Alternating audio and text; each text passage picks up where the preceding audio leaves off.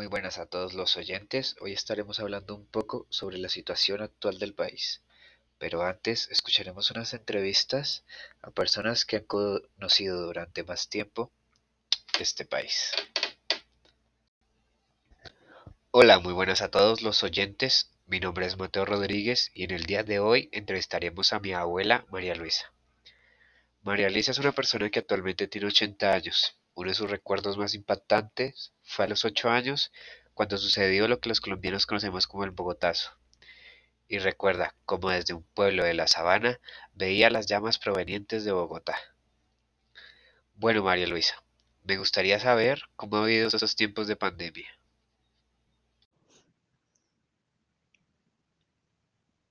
Conocí el COVID en forma personal. Después de cuatro días de los síntomas, me diagnosticaron positiva para COVID el 10 de enero. Inmediatamente inicié mi, tratamiento. Tuve que pasarlo todo en la casa y sola. Los días se hacían largos, las noches muy, con mucho temor. La compañía mediante el teléfono me ayudó muchísimo. El teléfono es una ayuda extraordinaria en esos tiempos de soledad. La Secretaría de Salud me llamaba dos veces al día y el 15 de febrero me dieron de alta. Y, pero siempre y cuando debía seguir aislada y con las medidas de seguridad. Muchos parientes me llamaron, hasta los más lejanos, todos querían ayudar. Lo más difícil, derrotar el miedo. Me alegra mucho ver que ya se recuperó y que la hayan dado de alta. Pero cuénteme, ¿cómo han sido sus hábitos de consumo de información durante la pandemia? Al principio todo, todo era novedoso, vi mucha televisión, pero se fue haciendo rutinario y escandalosa en todas las noticias, mucha especulación, noticias falsas. Preocupante ver al presidente y a los ministros leyendo estadísticas y mostrando su falta de liderazgo. Todos resultábamos culpables de contagiarnos o de contagiar a los demás. La información se, se utilizó mucho como distractor de los problemas reales de la sociedad.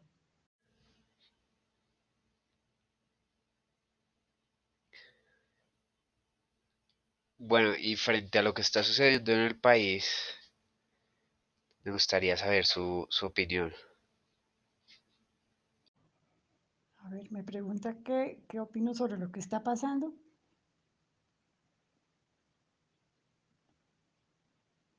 El, efecto de la información resultó contraria a lo que estaban pensando. Salió a flote la verdadera realidad del país, mal manejo de los recursos, deficiencias en el sistema de salud y la escalada tan grande en la línea de pobreza. Se reconoce la diferencia entre las necesidades básicas, las que todos los hombres necesitan para sobrevivir, y las necesidades producto de, del modelo productivo y de la propaganda.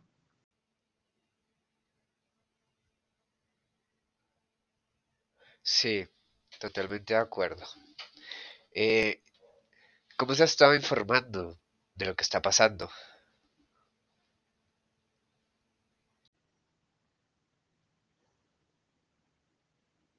Me gustan las arengas y las pancartas. El colombiano es una persona muy creativa, tiene muchas formas de decir y de decir no más. Las multitudes hablan por sí solas. Los medios de comunicación representan siempre intereses personales, entonces se pierde la credibilidad. No recuerdo quién dijo, pero más o menos decía un cartel es un grito en la pared. Vale, muchas gracias. Eh, placer haber tenido otro punto de vista y pues nos estaremos hablando en otra ocasión. Gracias, María Luisa. Bueno, muy buenas tardes. Eh, yo soy Ricardo Perdomo. Eh, una de las personas que yo entrevisté mm, para el trabajo de procesos de comunicación fue a mi abuelo paterno llamado Jesús Emilio Perdomo. Em, él eh, pues me contó algunas de las historias que lo han marcado a lo largo de su vida. Eh, él es un señor que tiene 79 años, nació en 1942 en San Antonio, Tolima, em, donde pues ha residido desde hace 40 años. Eh, una de las historias que él me contó para este trabajo fue cuando cuando la avalancha de Armero, eh, que ocurrió el 11 de noviembre del 85. Em, él lo marcó mucho esta tragedia, ya que en ese, en ese acto tan, en ese acto de la naturaleza, falleció uno de sus hermanos más queridos, llamado Jaime.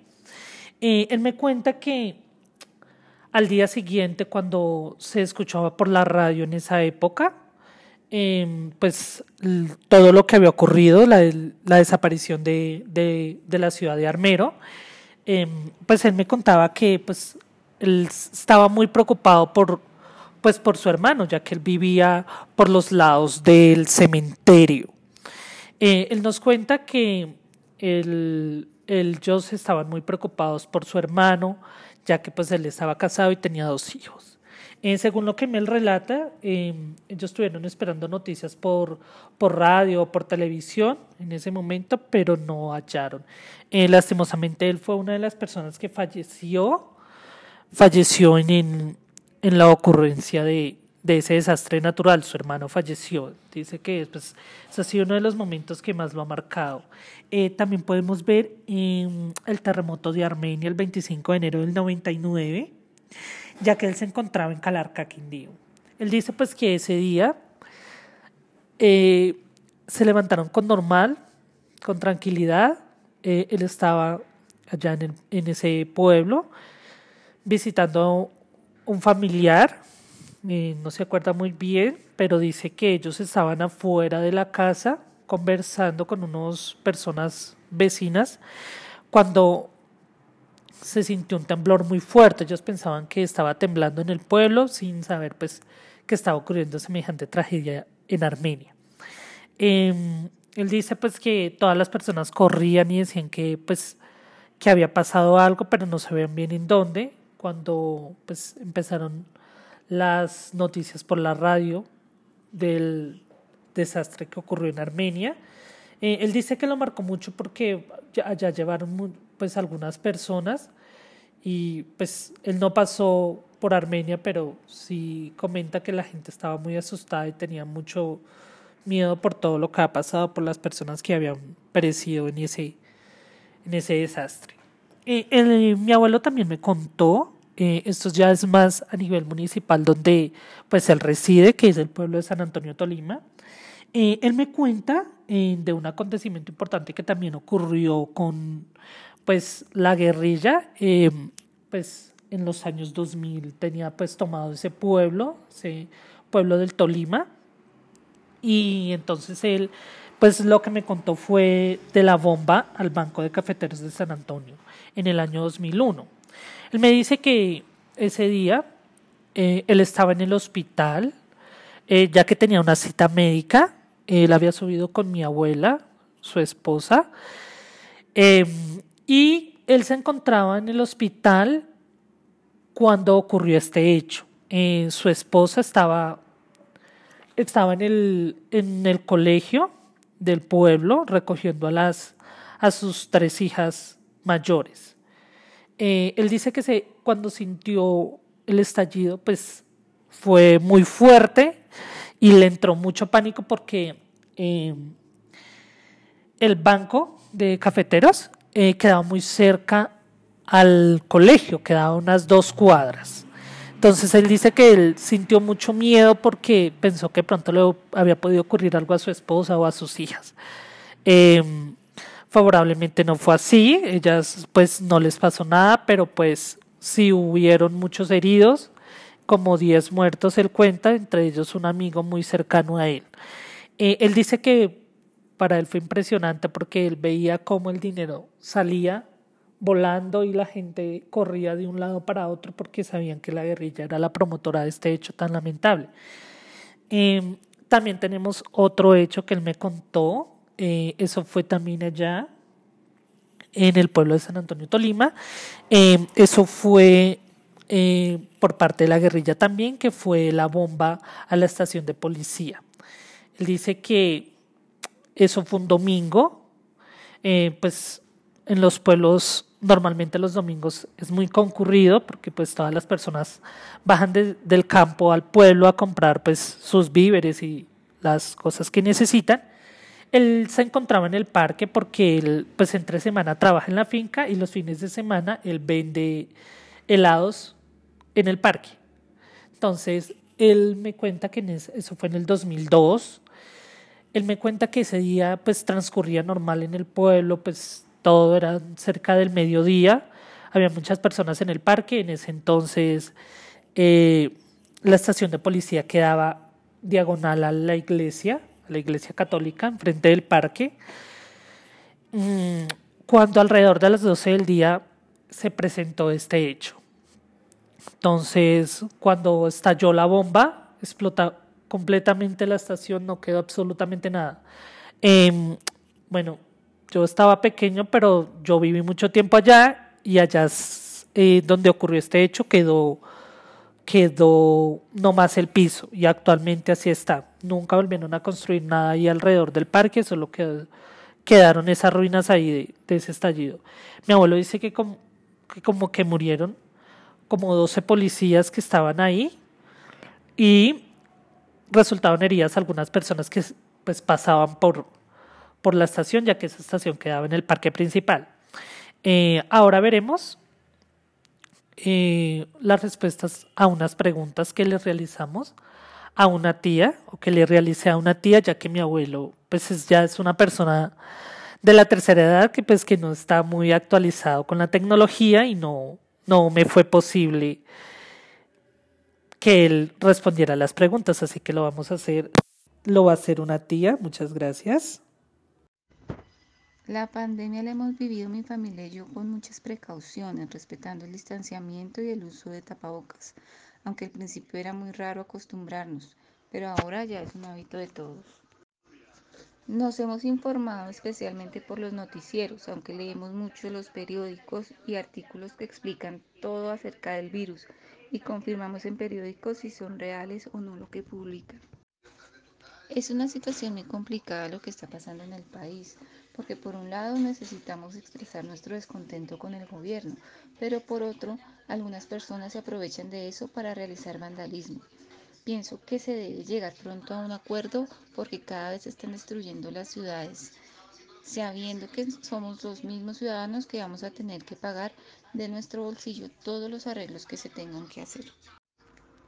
Me informo por noticieros y periódicos. Creo que son ellos los que tienen la obligación de informar con la verdad sin tener prioridad ni por civiles ni por policías. Ellos deben dar información imparcial. Bueno, la primera pregunta que le hice a mi tía es ¿cómo han vivido la pandemia? La segunda pregunta es ¿cómo han sido sus hábitos de consumo de información durante este tiempo de pandemia? La pregunta tres es ¿qué opina sobre lo que está pasando en el país? La pregunta cuatro es ¿cómo se informa sobre lo que está pasando en el país? Bueno, esto ha sido todo el podcast acerca de los acontecimientos que han marcado pues, a mi abuelo, Jesús Emilio Perdomo. Eh, espero verlos en otra oportunidad. Hasta luego. Eh, buenas tardes, mi nombre es Daira García, eh, soy estudiante de Artes de la Escena en esta materia procesos de comunicación y bueno, mi persona a entrevistar fue José Enrique García, que es mi papá, tiene 67 años entre los tres casos como que más le habían marcado que han pasado aquí en Colombia. Uno de ellos fue el paro de 1977 que le hicieron a López.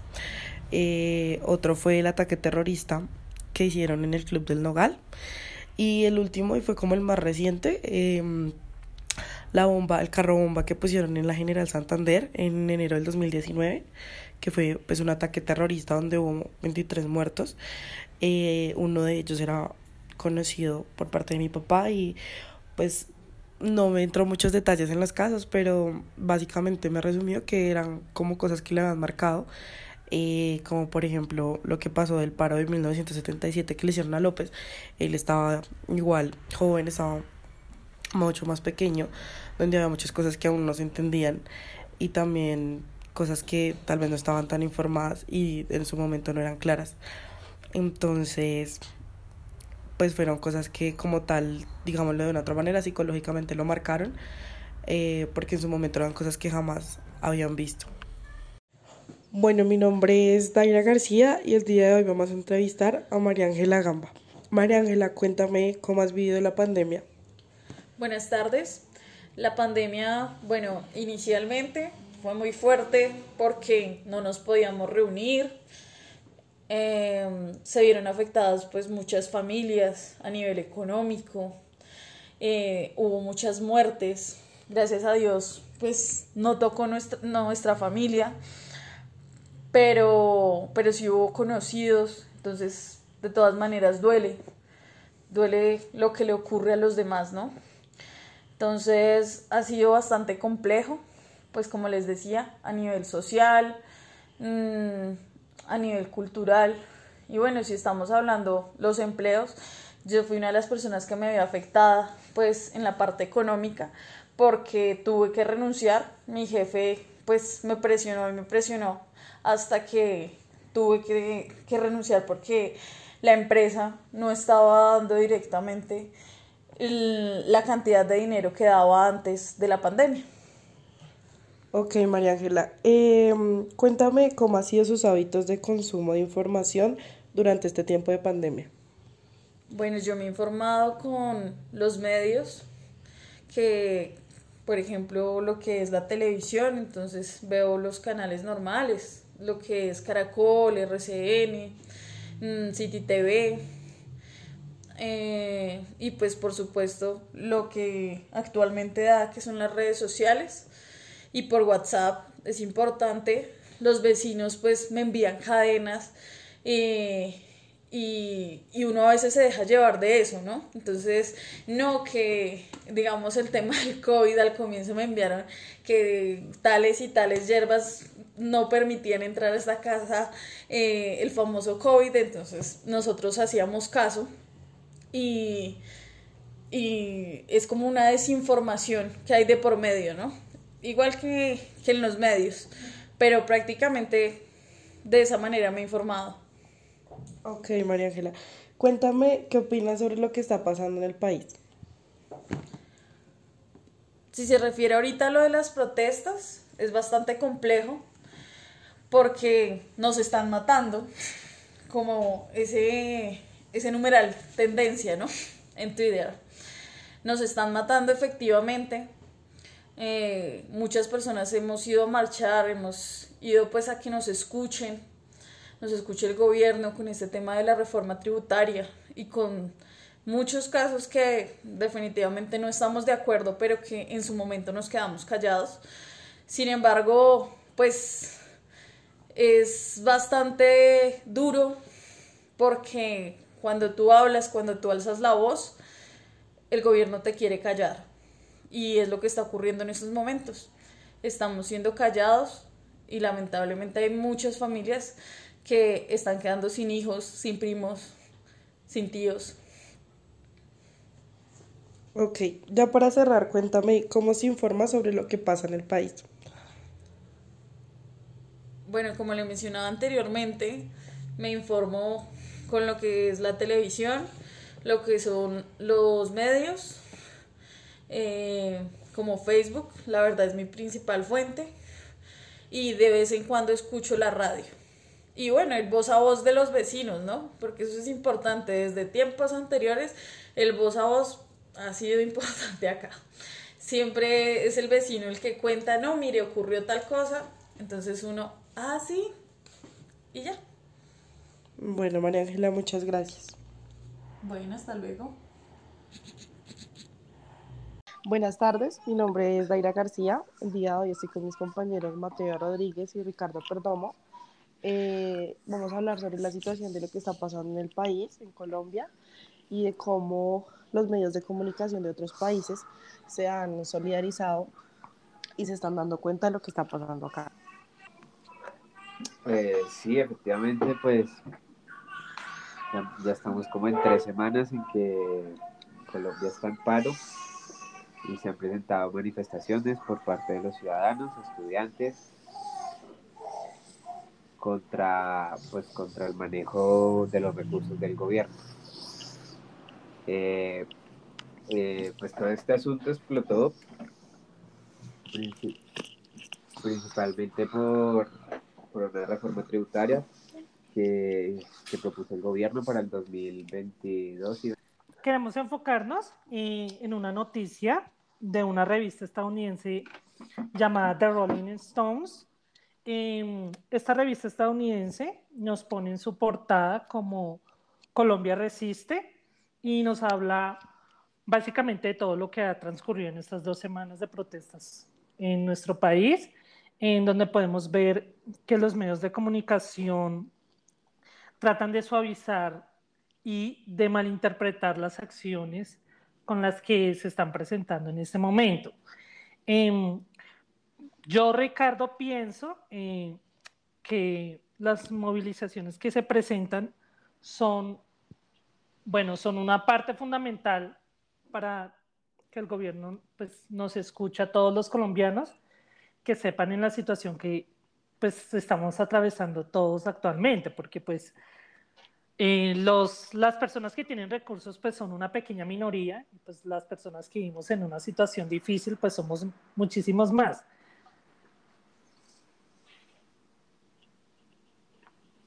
Eh, sí, eh, efectivamente. Puesto que lo, lo, que quería el gobierno, o sea, todo esto se desató, ya que lo que quería el gobierno era pues subir más a los impuestos, pese que en Colombia la pobreza ha subido cerca de un 43%, eh, y pues la gente ya, ya no tiene como no tiene más recursos con los que pagar muchos impuestos. Total, también aclarar que es una lucha que los colombianos tienen no solo por, obviamente fue y se desenlazó, digamos que fue la gota que rebasó el vaso, la reforma tributaria, pero son muchas más luchas que vienen de años atrás también por el mal mandato de nuestros presidentes. Eh, entonces, digamos que el país de una u otra manera está cansado y llegó la hora de, de salir a las calles. Eh, mucha gente no, pues creía que iba a ser una protesta de uno o dos días, digamos lo que es un paro normal, por decirlo de una otra manera. Pero la gente realmente, yo creo que es la primera vez que Colombia se levanta de realmente luchar y, y, y estar pues en contra de, de, las malas decisiones que están tomando en el país. Eh, sí, eh, como todos sabemos, o pues la gran mayoría, en días pasados el expresidente Álvaro Uribe Vélez eh, tuiteó eh, pues algo pues que fue censurado pues por el tamaño de lo que incitaba pues a las fuerzas militares a irse en contra pues del pueblo, pues algo que es reprobable desde cualquier punto de vista porque pues el pueblo tiene derecho a hablar y a expresar lo que siente, bueno, independientemente de todo lo que pase, pues porque pues digamos no estoy nada de acuerdo pues con las personas que van a hacer daños y van a, a perjudicar a los bogotanos pues dañando el transporte público, porque, o sea, yo pienso que es algo completamente innecesario, o sea, ¿quiénes somos los que nos subimos al transporte público? Los pobres, porque las personas que tienen dinero no, no lo utilizan. Entonces no entiendo por qué algunas personas pues van y, y dañan las estaciones, dañan los buses, o sea, eso es algo que va a salir de los impuestos de todos los colombianos que pagan. Entonces, pues, o sea, ese es otro punto de vista que hay que ver porque, pues, está mal desde cualquier punto. Total, también sumándole las muertes de las personas que han habido y la cantidad de personas desaparecidas que en estos momentos no se sabe absolutamente qué, qué ha pasado con ellos, si están vivos, muertos, en, qué, en dónde estarán. Eh, pues esto, digamos que esto desencadenó muchas cosas, una gran ola de violencia, tanto de parte de los protestantes hacia los policías, como de los policías hacia los protestantes. Eh, entonces, pues digamos que fue algo que de una u otra manera yo creo que se salió de control y que en mi opinión no me parece que este, o claramente bien hecha la forma en la que están tratando de manejar la situación, como lo comentaba mi compañero, el hecho de querer militarizar eh, pues la ciudad y, y, utilizar armas en contra de los protestantes me parece algo demasiado grave. Eh, porque pues digamos que un protestante con lo máximo que se va a defender es con una piedra o algo así, pero pues es algo que no está al mismo nivel de ellos, entonces me parece algo totalmente absurdo.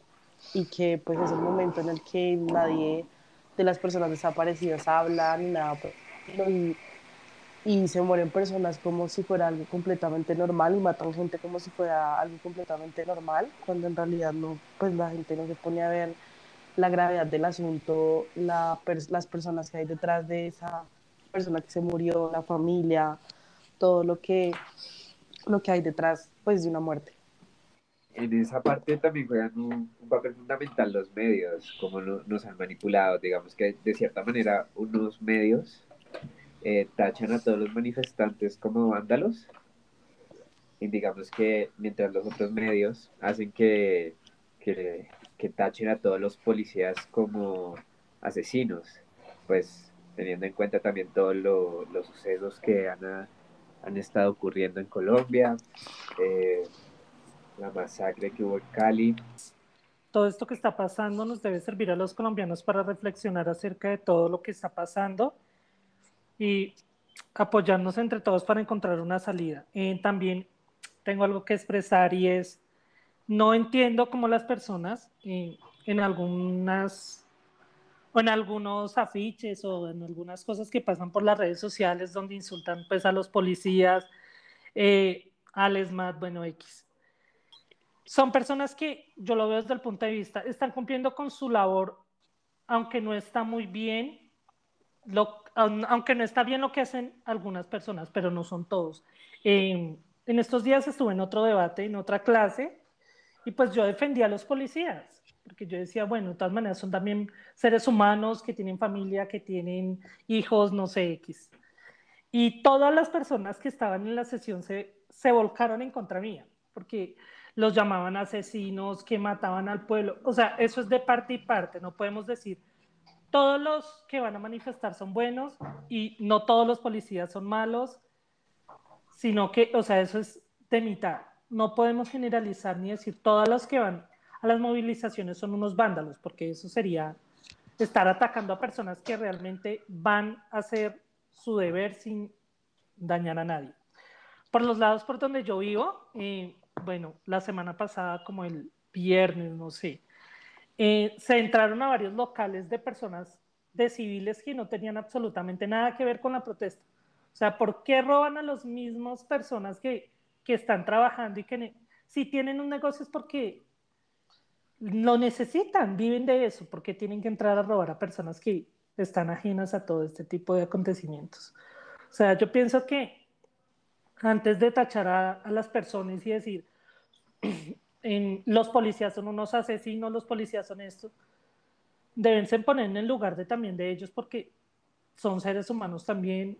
Y yo lo veo desde el punto de vista, sí es un trabajo, pero no hay que atentar contra los, las movilizaciones y todo eso, pero si la gente empieza a hacer un desorden, pues la labor de ellos es ayudar a estabilizar, ¿sí? Que no es la manera, ¿no? Porque uno no puede justificar que cojan y, y maten a las personas, pero sí a las personas que están haciendo desorden porque no podemos permitir que por unas cuantas personas acaben con la ciudad, acaben con un CAI, que eso qué tiene que ver con la protesta, o sea, encerrar a unos policías y quemarlos dentro de un CAI, eso qué tiene, o sea, eso no tiene, eso no es protesta, eso es hacer el mal como si esas personas no tuvieran familia, no tuvieran hijos o alguien que los espere en la casa.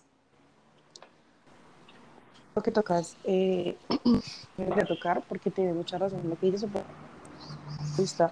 yo lo veo así, ni todos los policías son así, todos los protestantes son unos bandos, pero lo que dice Ricardo, o sea, lastimosamente las órdenes que les dan. O sea, y si nos ponemos a analizar, ellos también son parte del pueblo, ellos también son parte de nosotros. Ellos simplemente lo que hacen es seguir órdenes.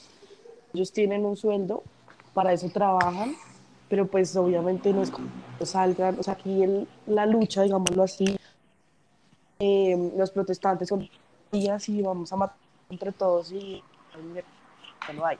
No, aquí la lucha realmente es contra los grandes.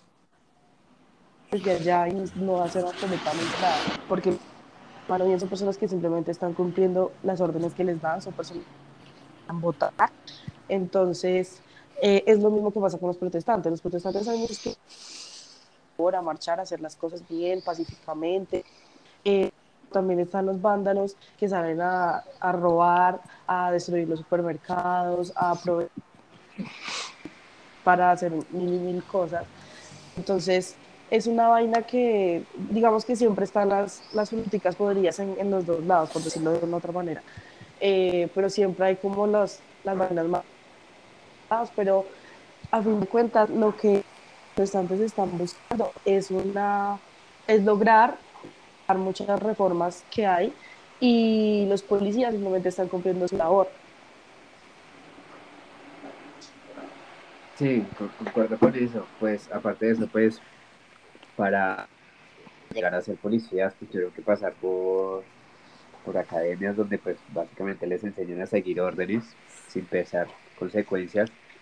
Eh, también hemos visto videos que algunos pues deciden como no, pues no, no, no voy a no voy a seguir en este cuerpo de policía porque porque no es justo lo que están haciendo con el pueblo. Eh, el otro día vi un ejemplo que decía cómo es posible que, que si uno fuera profesor y digamos el coordinador o algo, bueno, este tema va a ser un poco exaltante, pero bueno, eh, ¿cómo, ¿cómo, es posible que, que si un profesor y el coordinador le, le dé la orden a uno de violar a un niño, pues uno obviamente no lo va a hacer porque no sabe que está mal. Eh, entonces, ¿cómo es posible que el, que el comandante dé la orden a un policía de matar a alguien y, y no se puedan negar a eso? Eh, ya que pues los tienen totalmente condicionados a, siempre seguir órdenes sin pensar, sin pensar en las consecuencias. Aparte que si en algún momento hay consecuencias, eh, el que jaló el gatillo es el que las va a sufrir, va, se va a tener a las consecuencias el que, el que jaló el gatillo, no el que dio la orden. Lastimosamente hay muchas personas que dicen también hay eh, de que tras ser uno mata al que lo van a matar es usted. Entonces, eh, pues eso no se sabe si sea verdad, sea mentira, no, porque uno no está allá, uno no, pues no vive, por lo menos de mi parte no tengo policía o algo relacionado para decir si esto es real porque tengo tal y tal familia, no. Pero pues sí, sí es una realmente indigna, va pues quitar una vida claramente. Sí, y pues también podemos ver, volviendo al tema de los medios, como Caracol y RCN, Blue Radio, eh, son personas, son medios que están comandados por personas que quieren alejar a los oyentes de la realidad de lo que está pasando. Como podemos ver en noticias pasadas, eh, RCN dio la noticia de que, los, que algunas personas estaban celebrando por la reforma tributaria.